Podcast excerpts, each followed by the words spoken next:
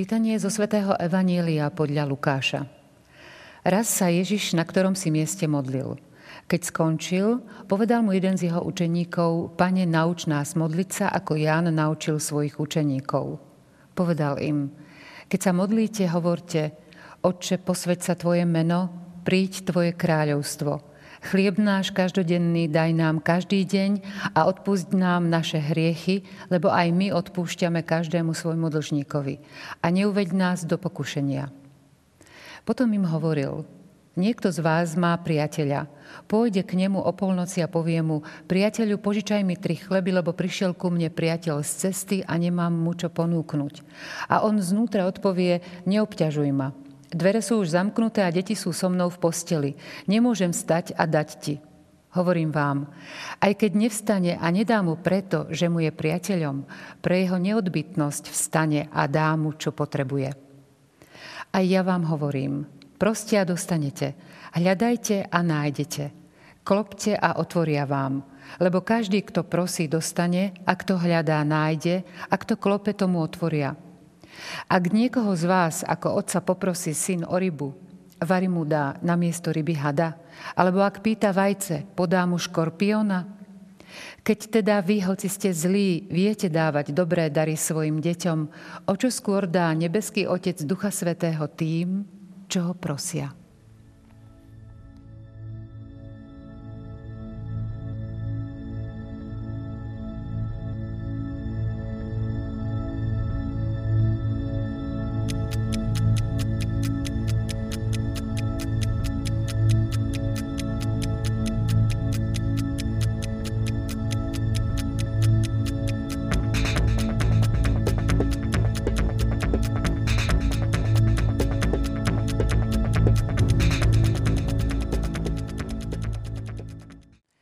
Často počujeme na otázku, čo je to modlitba, odpoveď, je to rozhovor s Bohom. A o modlitbe bude aj práve dnešné evanílium. Vysvetľovať a uvažovať nad ním bude opäť náš host, duchovný otec Marian Bublinec. Vítajte. Ďakujem pekne. Otec Bublinec, hovorili ste aj v predošlej časti o Lukášovom evaníliu, ktoré sa zaoberá najmä a zachytáva putovanie, sme na ceste a tuto sme sa zasa v prvej vete stretli. Raz sa Ježiš na ktorom si mieste modlil. Takže tiež je to označenie istého miesta. Áno, na ceste a nevieme presne ktorého. Ale je to veľmi pekné, lebo my e, minule sme hovorili o tom, že vošiel do ktorej si dediny. Zase svätý Lukáš hovorí, na ktorom si mieste sa modlil. Teda je to označenie áno toho, že Pán Ježiš bol akoby neustále na cestách, bol ten, ktorý je misionár, bol otvorený ľuďom, hľadal ich a chcel sa s nimi stretať. Takže to je také veľmi pekné vyjadrenie. Zároveň sa mi to zdá dôležité aj z toho pohľadu, že e, keď sa Samaritánka pýtala pána Ježiša, že na ktorom mieste sa treba modliť alebo treba vzdávať slávu Bohu, či je to Jeruzalem, či je to ich, tá hora Garizim, tak pán Ježiš je vtedy povedal, ani, ani Jeruzalem, ani u vás, ani u nás, ale Boh si hľada, Otec si hľada ctiteľov v duchu a v pravde. A to sa dá robiť na ktoromkoľvek mieste. A to je, to je taká veľmi pekná myšlienka. Preto možno svätý Lukáš aj začína toto rozprávanie o modlitbe Ježiša Krista, že na ktorom si mieste sa modlil, že to miesto istým spôsobom nie je najdôležitejšie. Najdôležitejšie je môj vzťah Bohu a môj stav keď sa modlím a keď prosím. Veľmi pekne to máme pri Svetej Omši, pri prefácii, keď e, vlastne každá prefácia sa začína tým, že je dôstojné a správne, dobré a spásonosné vzdávať vďaky vždy a všade. Vždy a všade. To sú také, pre mňa sú to nádherné slova, že vždy aj vtedy, keď to nie je až také ľahké, ale ďakujme a ďakujme všade a boli takí veľkí svetkovia v podstate modlitby, ktorí nás učia, že modliť sa dá v tichu kláštora, modliť sa dá v prírode modliť sa dá aj vo vezení, vo väzenskej cele bol ten veľký vietnamský kardinál, ktorého svätý otec Benedikt aj citoval vo svojej encyklike o nádeji, kde tam vlastne hovorilo o tej jeho modlitbe, kde ten kardinál hovorí, že jediné, čo ma tam držalo za roky komunistického väzenia vo Vietname, bola, boli práve naučené modlitby Zdrava z Mária a Očenáš. Teda obrovská sila toho, že ja sa môžem modliť kdekoľvek. Tak toto je, že Pán Ježiš sa modlil na ktorom, ktorom na akom si mieste, ktorom si mieste. Také možno, že detaily, ale oni sú veľmi dôležité na pochopenie toho, čo nám chce svätý Lukáš povedať, pretože zase jedna jeho veľká téma je práve modlitba. Jedna téma je putovanie. U Lukáša sa vždy všetko odohráva na ceste. Druhá veľká téma Lukášova je práve modlitba. Pán Ježiš sa u neho veľmi často modlí, častejšie ako u iných evangelistov. Vystúpi z Jordánu, keď bol po krste, modlil sa, zostúpil Duch Svetý na hore tábor, premenenie. Modlil sa a vtedy mu tvár zbelila. Teda my máme Ježiša Krista, ktorý sa často modlí a aj najviac podobenstiev o modlitbe prináša nám práve svätý Lukáš. Ako by ste potom vysvetlili otázku učeníkov, ktorí boli Židia, ktorí sa vedeli modliť. Pane, nauč nás modliť sa, ako ja naučil svojich učeníkov. Je to veľmi pekná otázka, možno, že taká paradoxná, pretože e, títo učeníci sa naozaj, ako ste povedali, vedeli modliť. Oni sa predsa modlili vo svojich rodinách. Tá židovská rodina, v ktorej oni vyrástli, bola charakteristická tým, že od detstva žalmi spoločná modlitba. A teda to boli ľudia, ktorí sa vedeli modliť. A zároveň je tu taká veľká síla toho, že keď videli pána Ježiša, asi ten jeho postoj, jeho, jeho vzťah k Otcovi, tak si povedali, Bože, alebo teda Pane Ježišu, nauč nás modliť sa, veď my to vlastne nevieme je to aj veľká pokora, pretože my niekedy mám, žijeme také, myslím si, že situácie, keď sme presvedčení, že čo si vieme. Ježiš Kristus k nám prichádza, nie aby nás ponížil, ale aby nám povedali s tým spôsobom, že neviete to ešte tak dobre a v kresťanovi by mal byť neustále ten postoj k Ježišovi Kristovi, že Pane, nauč ma to, čo si myslím, že už viem. A toto by malo platiť na, nielen na modlitbu, ale na, na každú sféru nášho života.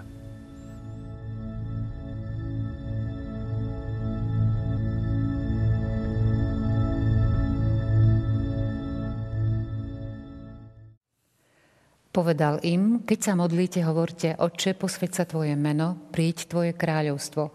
Chlieb náš každodenný daj nám každý deň a odpúšť nám naše hriechy, lebo aj my odpúšťame každému svojmu dlžníkovi. A neuveď nás do pokušenia. Vysvetliť alebo rozobrať modlitbu Oče náš, to by nám zabralo veľmi veľa času, keďže máme ešte ďalšiu časť Evanielia. Mohli by sme sa dotknúť aspoň niektorých prozieb. Chlieb náš každodenný daj nám každý deň. Chlieb náš každodenný daj nám každý deň. Mm-hmm. Dokonca je tam e, isté spojenie, ktoré by sme si tiež mohli vysvetliť.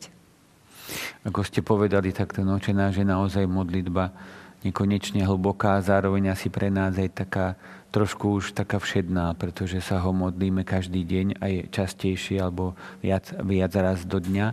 A to, čo sa opakuje, tak môže stratiť na tej kráse, ale e, teda môže ani nie stratiť na kráse, ale naše chápanie nám to nejak tak zovšedne, zovšedne nám tá modlitba a už to samotné oslovenie Otče alebo Otec, to keď Pán Ježiš učil svojich apoštolov, dospelých chlapov, ktorí boli tvrdí ľudia, predsa to boli rybári väčšinou, alebo teda ľudia, ktorí ktorí poznali, čo je život a teraz ich vedie k tomu, že ale o otcovi môžete hovoriť, Bohu môžete hovoriť otec.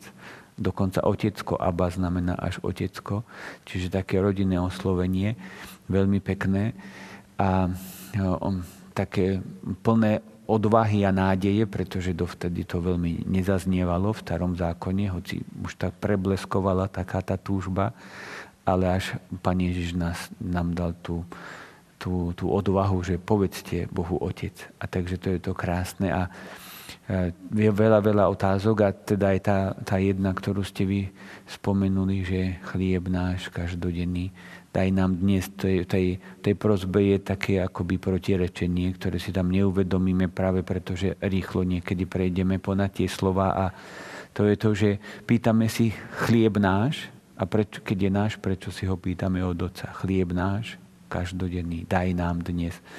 Vedie predsa náš. A tu je taká veľmi pekná taká teológia kresťanstva, alebo teda taký pohľad kresťanstva na vzťah Boha a človeka, pretože na jednej strane ten chlieb je naozaj celý darom od Boha, veď e, máme ho zo zeme ktorá nám ho pri, e, podľa tých prírodných zákonov, ktoré Boh do nej vložil.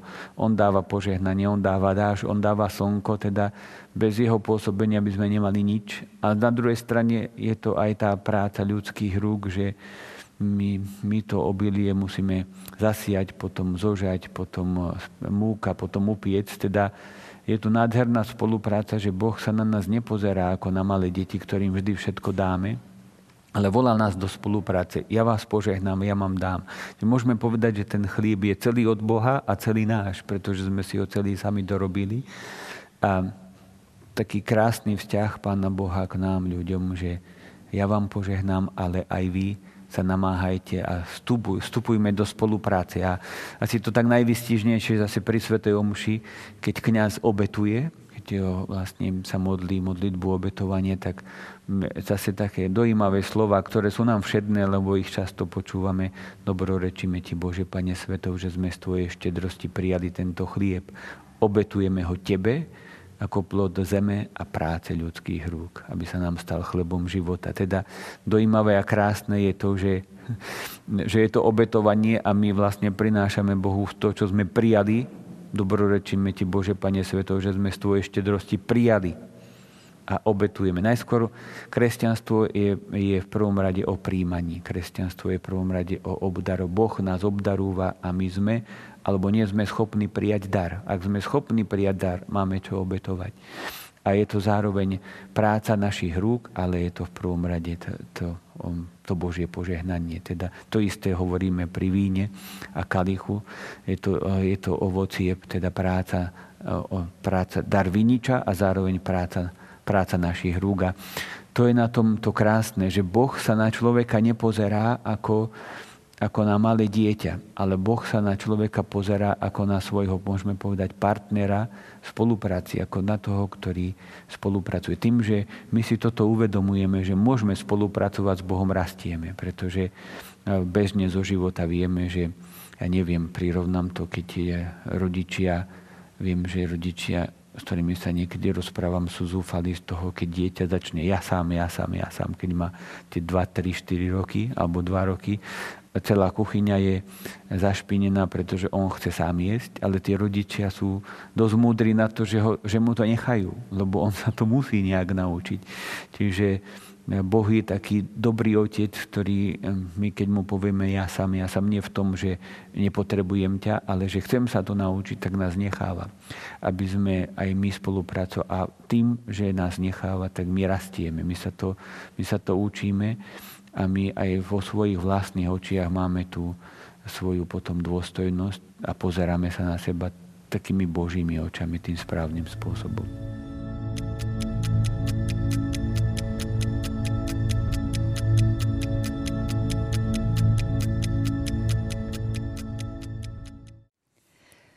Ježiš prostredníctvom učeníkov učí aj nás modliť sa, prihovárať sa k svojmu otcovi. Avšak e, často sa nám stáva, že keď prosíme za niečo, tak nevydržíme. Nemáme toľko trpezlivosti.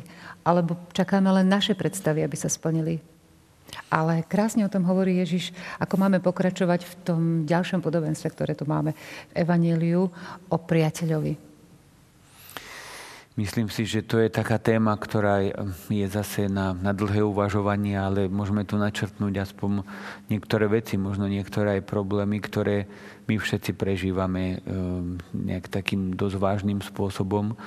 A odpovedať na nie len tak ľahko, by tiež nebolo správne. A chcem povedať napríklad to, že mali sme raz duchovné cvičenia my ako kňazi a sme tam asi 40 body a mali sme tam aj priestor večer na diskusiu a v podstate sme sa zhodli v tom, že niekedy prosíme, hej, že jeden pán Farar hovoril, že no ale my sme, my sme sa celá, celá farnosť modlili za matku troch detí, alebo štyroch dokonca detí, ktoré mala rakovinu a potom sme sa celá farnosť stretli pri jej hrobe aj s tými deťmi, ktoré plakali. Čiže toto je realita a teraz sa pýtame, že či fakt, a on tak položil otázku, fakt nemáme takú žiadnu vieru a veď v tých skutkoch apoštolov sa tie zázraky diali akoby na páse a my teraz nemôžeme vymodliť pre jednu mamu, 37-ročnú, Ja som bol potom aj pochovávať a naozaj to bolo také veľmi smutné a človek ostal taký bez, bez rečí pri, v tej situácii. Čiže tá naša viera je aj skúšaná. A pán Ježiš to ako vedel, tak preto aj hovoril, že proste a dostanete. Ale my sme prosili a nedostali sme. Čiže sú to vážne veci, ale otázka je, či sme nedostali, lebo e, zase to vypočutie prichádza niekedy iným spôsobom, pretože pre tých prvých kresťanov najdôležitejšia udalosť, aká sa vôbec udiala, bol príchod Ježiša Krista na zem. Ostatné bolo pre nich druhoradé. Aj tá smrť, je to ťažké, je to náročné, ale tá smrť už nie je odchod do zániku. To je niečo, čo jasné, že tu je, pretože e, ten svet sa akoby prvým hriechom vymykol z tej dráhy, ktorú, ktorú mu Boh určil. Ale Eh, je to ťažké, je to náročné, ale nie je to, nie je to niečo do zúfalstva, pretože vieme, že sa ešte stretneme. Teda tá príchod Ježiša Krista nám to ožiaril a pre tých prvých kresťanov to bolo najdôležitejšie. Kristus je tu a či zomrem dnes alebo zajtra, to je už jedno. Čiže ja raz musím zomrieť. Hoci, a zároveň to, čo sme asi vymodlili, bolo napríklad to, že eh, ten, ten otec tej rodiny, tak ten, ten, ten vdovec už, tak ten vlastne všetkých držal. On mal najväčšiu vieru, čo mal byť najzúfalejší, tak možno, že tie modlitby Pán Boh dal jemu a tým deťom. Hej, že nevieme, kde to, e, ako to Pán Boh určil, ale čiže to chcem povedať, že Pán Boh určite vyslíši, ale spôsob vypočutia si necháva pre seba. To je jeho vec, ako to spraví, pretože on je ten, ktorý to vie najlepšie. A pre nás tá výzva je k tomu, aby sme my fakt dôverovali. Tam hovorí podobenstvo, keď, keď, ten, keď má niekto priateľa a, a príde k nemu o polnoci a bude prosiť, tak aj keď, preto, aj keď nakoniec nevstane, pretože je jeho priateľom, tak pre jeho neodbytnosť stane a dá mu ten chlieb, ktorý prosí a Boh je našim priateľom. To o tom nemôžeme pochybovať, že Ježiš Kristus nám sám povedal, už vás nenazývam sluhami, nazval som vás priateľmi. Teda On je našim priateľom a my keď vložíme svoje srdce do modlitby, tá modlitba sa nemôže stratiť. To veľmi pekne nakoniec rozoberal svätý otec Benedikt vo svojich audienciách o modlitbe, dlho hovoril a on to tam tak krásne povedal, tá modlitba sa nestratí. A spôsob vypočutia, ako nás Boh vypočuje, to je jeho vec, pretože nás vypočuje tým najlepším možným spôsobom. Zase je to o tom, že niekto bude prosiť, dieťa bude prosiť svojho otca, aby mu kúpil, vymyslím si, nejaký nôž, to malé dieťa ostrý, ktorý, ktorým si môže ublížiť, tak otec mu ho nedá možno, že mu kúpi ešte alebo dá niečo iné, ale povie, no toto ti ešte určite nedám do rúk. A možno, že keď budeš väčší, no tak, tak samozrejme. Ale teraz, v tejto chvíli, by si si s tým ublížil, aj keď sa ti to tak veľmi páči. Takže mm, len to presvedčenie v nás chce Pán Ježiš tak nejak udržať a zobudiť, že Boh vám chce to najlepšie, čo len vám môže dať. A ten najväčší dar, to budeme ešte trošku neskôr, sme to už počuli v Evangeliu, je práve Duch Svety. Boh vám dá Ducha Svetého. Boh vám dá lásku, aby ste dokázali aj tie ťažké situácie v tom Duchu Svetom a v tej láske zvládnuť. A myslím si, že to sa tak potom objavovalo a objavuje veľmi často. Napríklad sme spomínali už toho napríklad väzňa, toho pána kardinála z Vietnamu, ktorý nedostal hneď slobodu. Iste sa aj o ňu asi modlil, ale asi sa modlil v prvom rade o to, že nech milujem aj v tomto väzení, tak ako milovať mám a ako milovať vládzem. A tá láska mu pomohla, aby zvládol aj tie ťažké chvíle.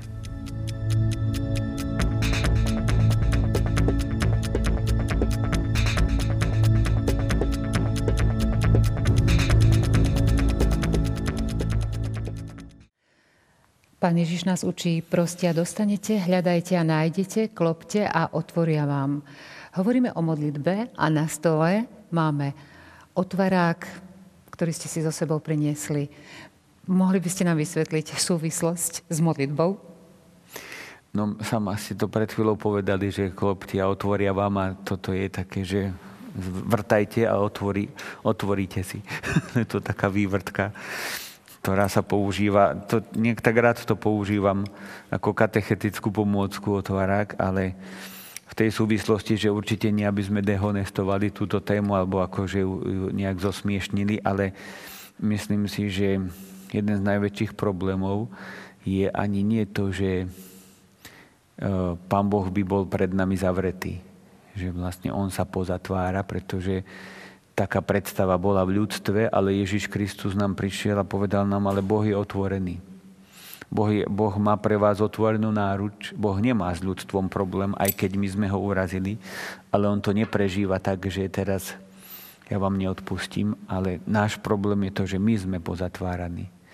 Čiže my sme to mohli až tak aplikovať, že ja neviem, ja niekedy prirovnávam ľudí k takým flašiam, ktoré sú zaštuplované niekedy, pretože to víno musí dozrieť, niekedy to je normálne, niekedy pretože niekto už mohol zažiť sklamanie aj, aj s Pánom Bohom na prvý pohľad, že modlil som sa, nebol som vypočutý.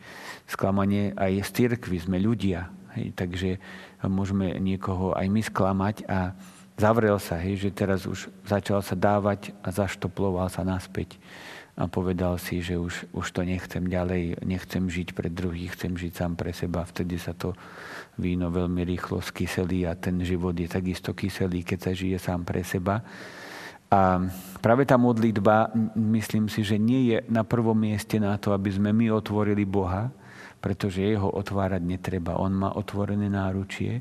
On je niekto, kto nás nekonečne miluje. Svetý otec František nám to veľmi často ukazuje svojim postojom, svojim príkladom aj svojim slovom. Ale my, keď sa modlíme, tak otvárame v prvom rade sami seba. Myslím si, že veď vlastne efeta je názov tohto programu, to znamená otvor sa. My nehovoríme Bohu, ty sa otvor, ale Ježiš hovorí, Ježiš Kristus hovorí tomu človekovi, ty sa otvor. Takže modlitba eh, ako taký vzťah Pánu Bohu je prvom rade asi o tom, že aby sme my sa otvorili pre Boha, pre Jeho milosti, pre Ducha Svetého, ktoré, ktorého nám chce dať a preto, aby nás naplnil svojou láskou. Teda e, problém, ktorý je medzi ľudstvom a Bohom, nie je o uzatvorenosti Boha voči nám, ale o uzatvorenosti človeka voči Bohu. My sme sa zavreli, ale Boh je k nám stále otvorený a my vlastne potrebujeme potrebujeme sa otvoriť Bohu. Takým e, inou, inou časťou Lukášovho Evanielia to môžeme krásne vidieť, keď sa vrátil marnotratný syn a otec e, vošiel, vyšiel von, aby toho staršieho brata zavolal na hostinu, ktorý nechcel vojsť, pretože tento brat bol taký a taký. Kto bol zavretý? Otec? Nie. Otec bol otvorený. Mal otvorenú náruč, pripravená hostina. Zavretý bol brat, lebo tento tvoj syn, čo ti prehýril majetok, tak ja tam nejdem. Zavrel sa, zaštoploval sa. A modlitba je práve takým obrovským darom, keď my sa otvárame Bohu. Svetý Augustín hovorí, my si rozširujeme srdce pre Boha. Modlitbou sa rozširuje naše srdce pre Boha. Svetý Pavol to hovorí teraz neviem presne v ktorom liste, ale sú jedné, jedné cirkvi, myslím, Korintianom, rozšírte si srdcia. Máte, máte málo miesta vo svojom srdci a to je práve to, aby sme sa nejak tak otvorili vlastne pre Boha. Ak nás teraz pozerajú priatelia, ktorí neveria v Boha, tak si povedia, a prečo by som si mal rozširovať srdce pre Boha? Ja modlitbu nepotrebujem. Áno, to je vlastne otázka. No, celkom tak to nie je pravda, lebo Svetý Otec hovorí, že aj pohania, teraz z nášho pohľadu pohania sa modlili krásne modlitby. Teda človek potrebuje sa s niekým rozprávať už od, vo svojej prírodenosti. A ten dôvod, že prečo si rozšíriť srdce, je práve ten, ten jeden jediný, pretože sme stvorení tak, že ak my nebudeme žiť pre druhých, tak to, aj to dobro v nás, aj to víno v nás, tak skyseli, skyseli. Jednoducho fľaša, ktorá je už načatá aj zaštoplovaná, nevydrží dlho, to máme skúsenosť a toto víno sa pokazí. A my máme pokazený, skazený a kyslý život a E, Pán Ježiš to nechce, aby sme mali taký život. Pán Ježiš chce, aby sme sa rozdávali a vtedy to nestihne akoby tak skyselieť, skyselieť to víno, ale môžeme sa rozdávať. Takže e, pre, myslím si, že aj neveriaci človek, ktorý úprimne hľada vzťahy, tak vie, že v tom vzťahu, napríklad medziľudskom, peknom medziľudskom vzťahu pre neveriaceho človeka je oveľa krajšie žiť, ako žiť v nejakej takej samote. Takže keď to by sme tak eh, to nejak tak zhrnuli možno, alebo ten, ten záver, ja si myslím, že je veľmi dôležité, aby sme žili otvorenosť voči Bohu, pretože On je do nekonečna otvorený voči nám. Keď teda vy, hoci ste zlí, viete dávať dobré rady svojim deťom, o čo skôr dá nebeský Otec Ducha Svetého tým, čo ho prosia. Aj s týmto uistením Pána Ježiša sa s vami lúčime, Otec Marian. Ďakujeme za vysvetlenie. A ja ďakujem za pozvanie, že som tu mohol s vami byť. Vážení televízni diváci, aj s vami sa lúčime a tešíme sa opäť pri otváraní a putovaní a v dozrievaní v našom duchovnom živote opäť o týždeň. Dovidenia.